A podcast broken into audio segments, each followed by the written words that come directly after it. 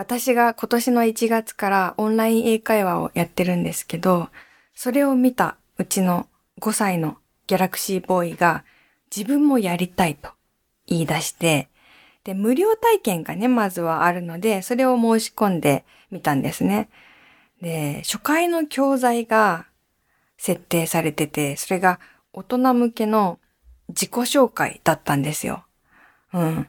で、先生もその教材に基づいて1対1で授業をね、ちゃんとしてくれるという感じで、で先生が言った単語をじゃあ繰り返してくださいっていうのがあって、I'm an office worker とか、I am a housewife とか 5歳なのにひたすら私は会社員ですと私は主婦ですをものすごい練習してました。藤岡みなみのおささらないと皆さん、やっほー藤岡みなみです。今週もポッドキャストオリジナルでお送りしていきます。ハッシュタグは番組本編と同じおささらないとをつけてツイッターでつぶやいてください。いつも見てます。ありがとうございます。先週ね、文学フリマに行ってきましたよ。文フリ。文章の、まあ、コミケみたいな、同人誌を作ってる人とか、あと出版社とかがブースを出して、手作りの本だったりを売ったりするイベントですね。で、友達にね、あ、文振り行くんだって言ったら、あれでしょ？東京靴流通センターでやるんだっけ？って言われて、んんってなって、靴、靴流通センター？え？あのいろんなところにある靴流通センターだっけ？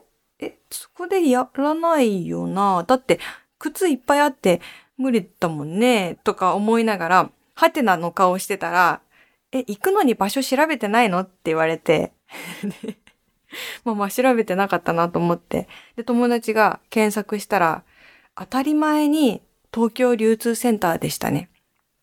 まあ、東京にね、そういう場所があって、駅も流通センター駅っていう名前なんですね。私もさ、その辺全然行かないからさ、即座に反応できなかったんですけど、靴流通センターなわけないだろ本当に。何だったんだろうね。行くのに場所調べてないのとか言ってさ、若干なんか責められた感じあったけどさ。ねえ、でも本当にね、すっごい人気でしたね。なんか1万人ぐらい来たとかいう話で、お客さんとしてね、遊びに行ったんですけど、もう入場するだけで結構大変で、で、そこで楽しくて、15冊ぐらい買ったかな？もうね、いくら使ったかは絶対に計算したくないですね。考えたくない。多分ね、来月のお小遣いはマイナスからのスタートかもしれないです。うん。で、今回買った本でね、特に面白かったのは、困っている人文編集者の会のお手上げっていう陣だったんですけど、編集者さんが集まって読んで良かった本について語ったりとか、あとはいろんな立場の方がお手上げって言いたくなる出来事についての文章を寄せたりしているものなんですけど、すごい面白かったです。何が面白かったかって、特に怒られ編集者のための著者様対応マニュアルっていう文章があって、私は普段本を書いたりね、著者としても、あの、仕事をしているし、まあ、最近編集者としての仕事も始まったんだけど、これはいろんな意味ですごく参考になりそうだなと思って、で、読み始めたんですよ。そしたらね、著者、まあその本を書いてる作家ですね、のパターン別に対応が書いてあって、おっとり趣味人の方とか、親分肌の方とか、多忙で合理的な方とかなんか、その人の特徴と、そういう人にはこういう風に対応した方がいいっていう編集者としてのあり方みたいなのが細かく書いてあって、めっちゃ細かいの。分類が。で、その中に、著者のその分類の一つに、気を使われる繊細な方っていう項目があって、これがね、もう読めば読むほど、完全に自分のことじゃんと思って、もうこれ私だって。で、これを書いている方、編集者の方と多分お仕事したことは、多分っていうか絶対にお仕事したことはないんですけど、でも、会ったことがあるかのように、もう完全に私の性質がここに書いてあって、なんかね、読みながら一人で顔から火が出そうなくらい恥ずかしかったです。何が書いてあったかっていうと、この気を使われる繊細な方の項目ね。気にしいの方が多いので、無用なご心労を与えないようにとか、中でも突き刺さったのが、優しくあろうとされているタイプっていう表現ですね。いや、本当に私そうなのよ。その、優しい方じゃないのよ。優しいわけじゃない。優しくあろうとしているタイプで。で、それがさ、バレてるって相当はずいなと思って、あ、この人優しくあろうとしてるんだなってこう、バレバレなんだって分かって、いやー、ものすごく自分を客観的に見ることができました。うん。そうです。私は優しくあろうとしている気にしいの著者です。頑張ります。気をつける。うん、めんどくさい、い、ね、人間にならないように気をつけよう。いや、このね、エッセイの結びの文章もまた違う話ですごく自分に必要な言葉だったりしたんですけど、気になる方はね、この後いくつかの書店さんなどでももう取り扱いが始まっているとのことなので、気になる方は困っている人文編集者の会のお手上げ、ぜひチェックしてみてください。カニのね、すごい可愛い表紙の小さな本ですよ。はい。間違って靴流通センターに行かなくて本当に良かったです。それでは今週もコーナー行きましょう。持ち寄りボキャブラリーはい。皆さんが家族や友人、または自分の中だけで使っているオリジナルフレーズを教えていただきまして、私も使いたいよというコーナーでございます。1通目、おささらネーム、たらのすけさん。みなみさん、こんばんは。スタッフの皆さん、こんばんは。毎週楽しい放送ありがとうございます。こちらこそありがとうございます。持ち寄りボキャブラリーへ投稿します。それは我が家で使っていたアブネーゼボロネーゼです。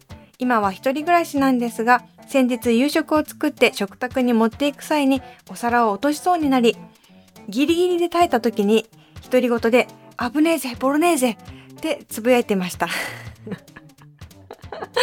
普段独り言言わないんですが、とっさに出てしまうぐらい馴染んでいたことに自分でも驚きました。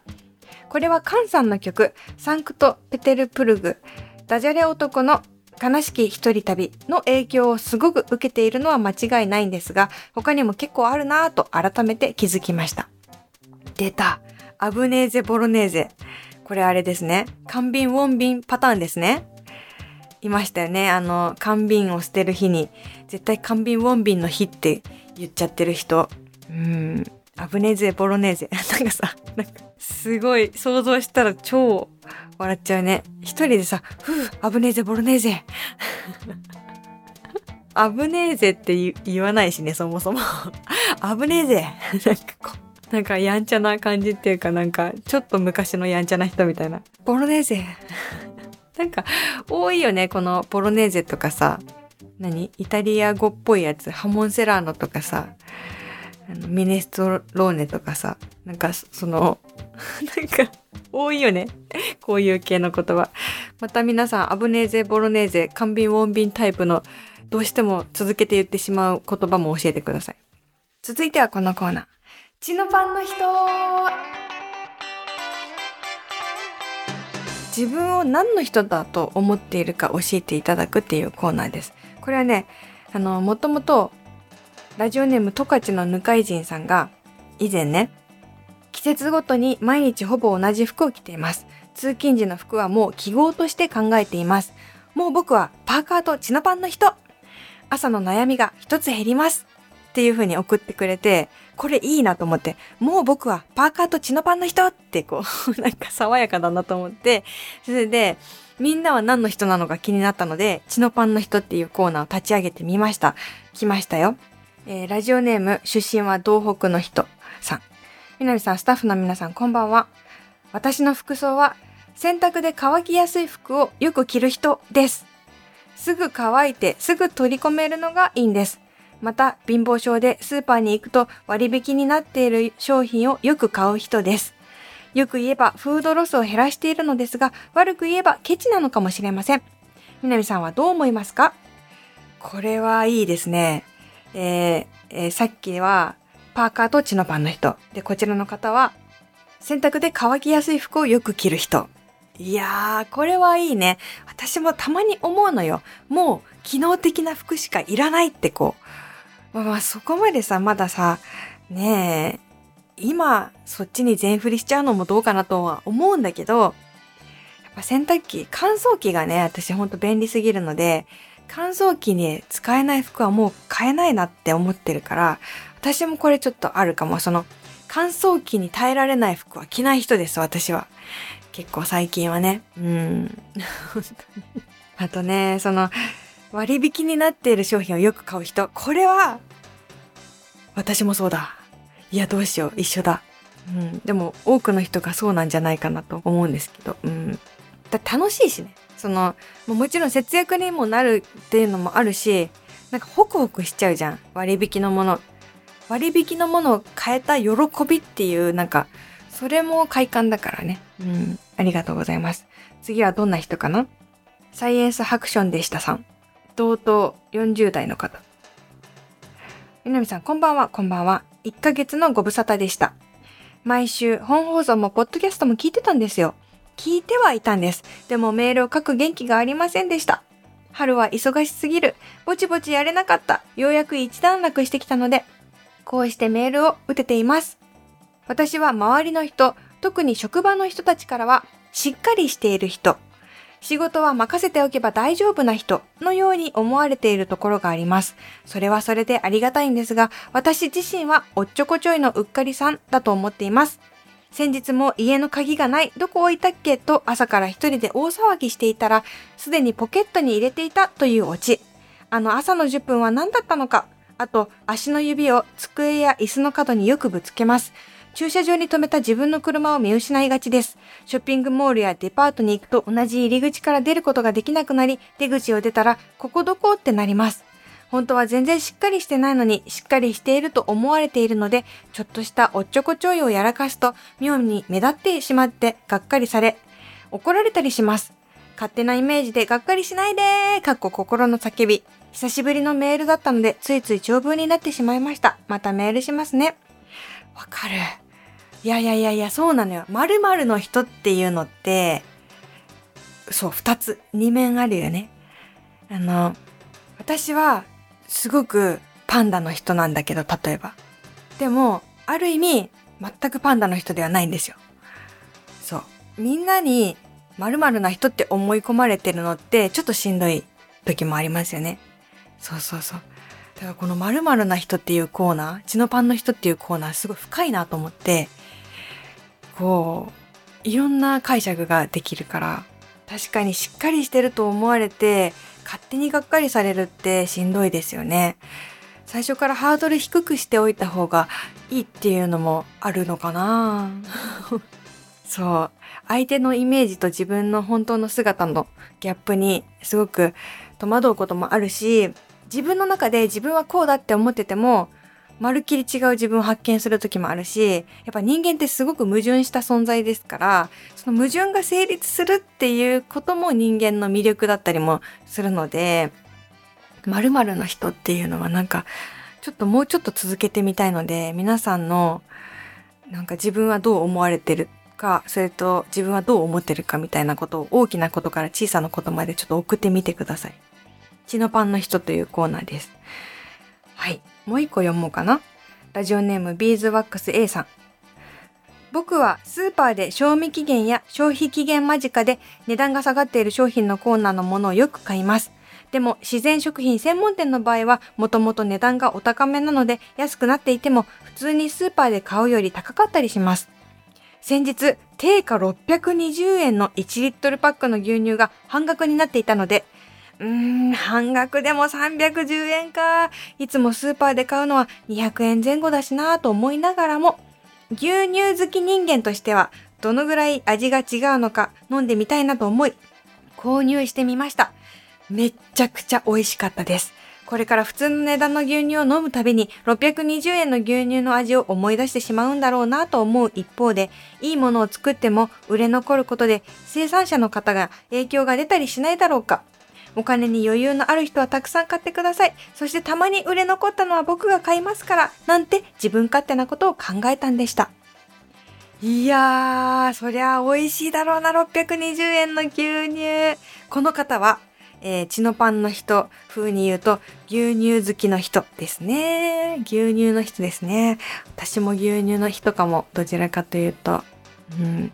でもさ、牧場とか行ったらさ、やっぱちょっといい牛乳とか買って飲んでみたりするじゃんでさ、めちゃくちゃ美味しくてさ、目を見開くよね。それをスーパーでできたっていうことかな。そう思ったら310円でも1リットルだったら、牧場に行ったと思えば安いかも。うん。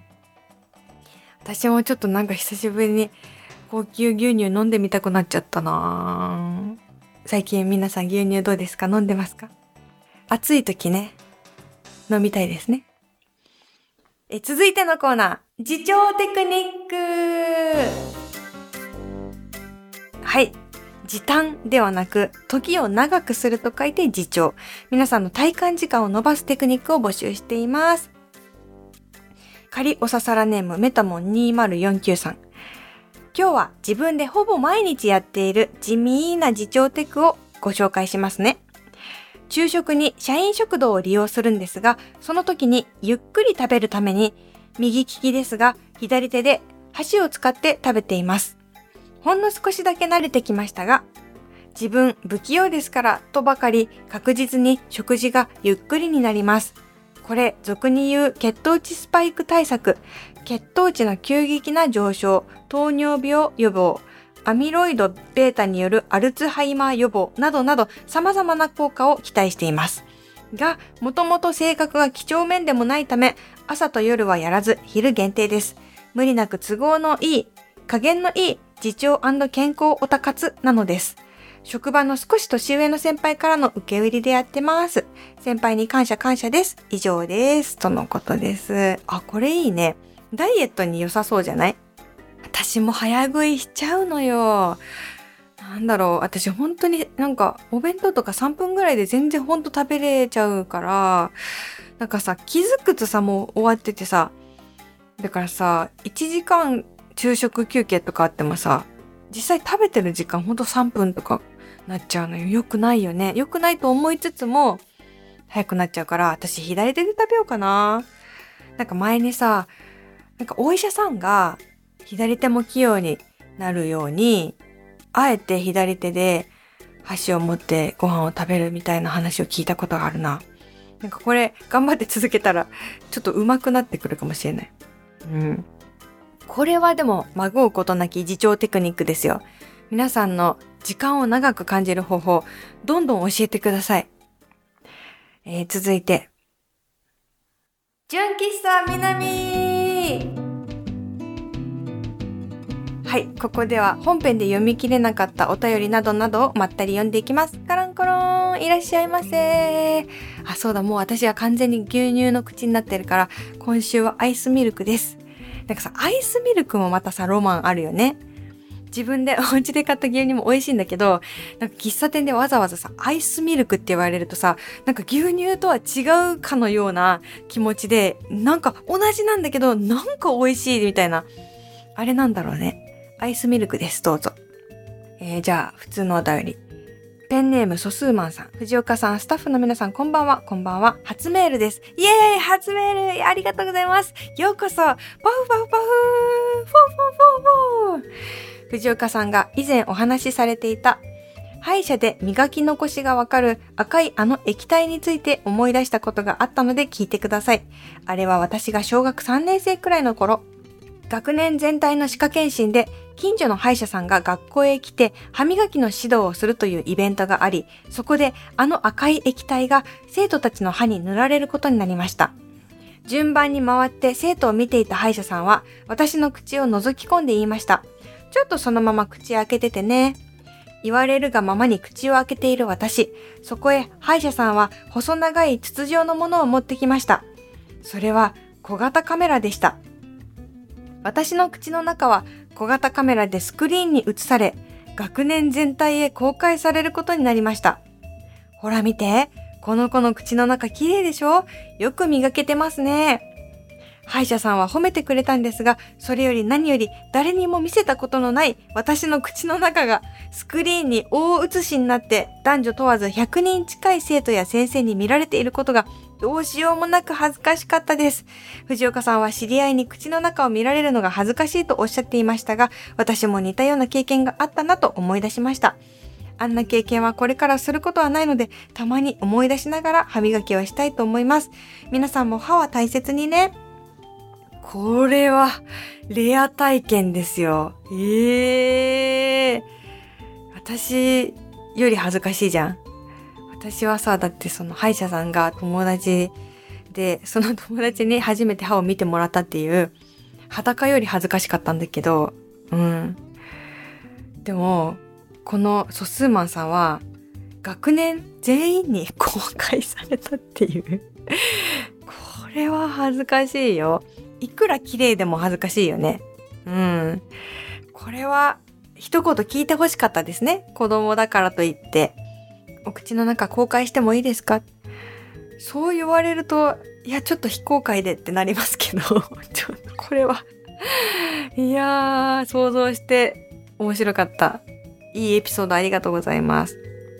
えー、続いて、本編で、集まれ、ドジっ子っていうテーマで募集してたんですけど、そこで読み切れなかったお便りを読みます。ラジオネーム七味ちゃん、長崎県28歳の方です。先週あまりにも悔しくて悲しい出来事がありました。読み終わった後に、どうかドジっ子さんめって慰めてくれませんか？日曜日に福岡で戦隊ヒーローの大きなイベントツアーが開催されました。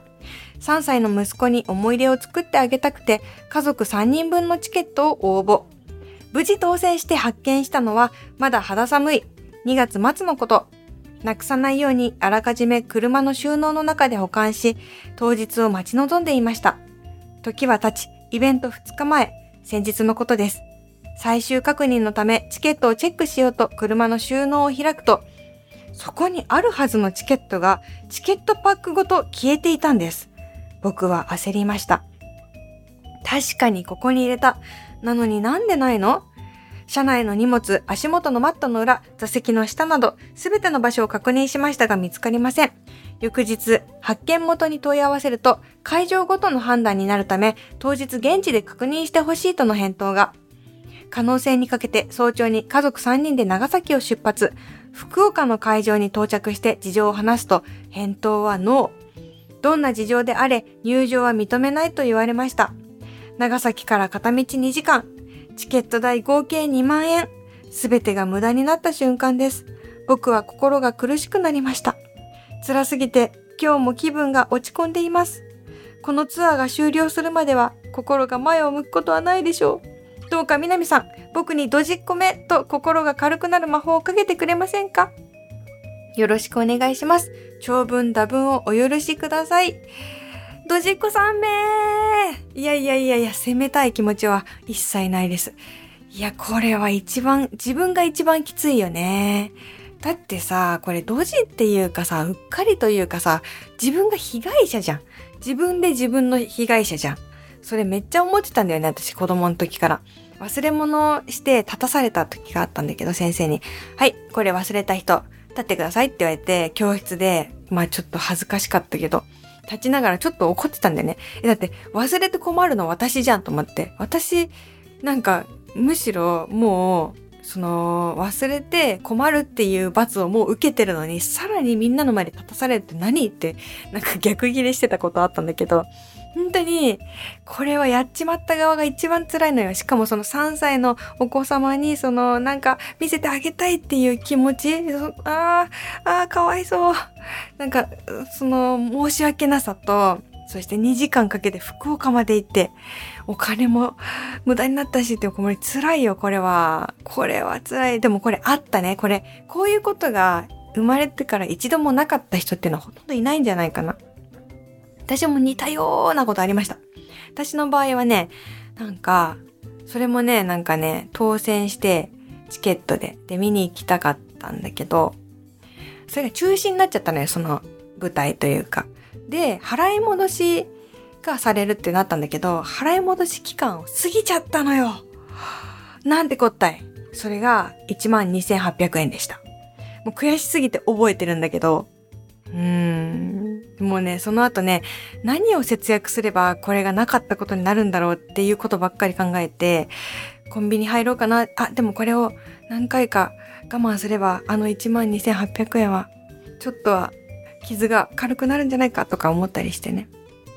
いやー、でも、これは悪くないっていうか、もう許してあげて、自分を。本当に。自分のこと責めてると思うんで、自分を許してあげて。いや、だって人間さ、完璧にはできないよ、やっぱり。あとね、神隠しもあると思うよ。うん。チケットの神隠しって。本当に絶対にそこにしまったのに、ないってことあると思うのよ。わかんないけど。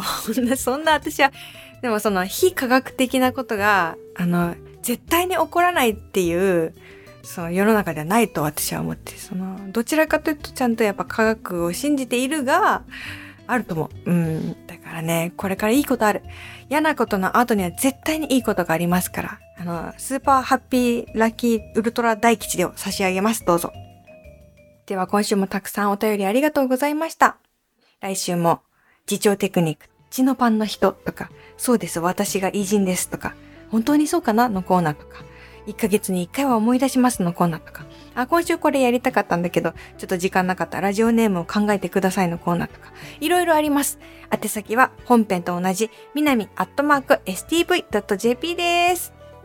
いやいやいやいや、なんか、ドジの話いっぱい聞いて、みんな自分と戦ってるなってすごい親近感を覚えましたよ。うん。そんな皆さんに、必ず今週何かしらいいことがあるはずです。かっこ予言というわけで、来週もこの場所でお会いできたら嬉しいです。お相手は藤岡みなみでした。まったねー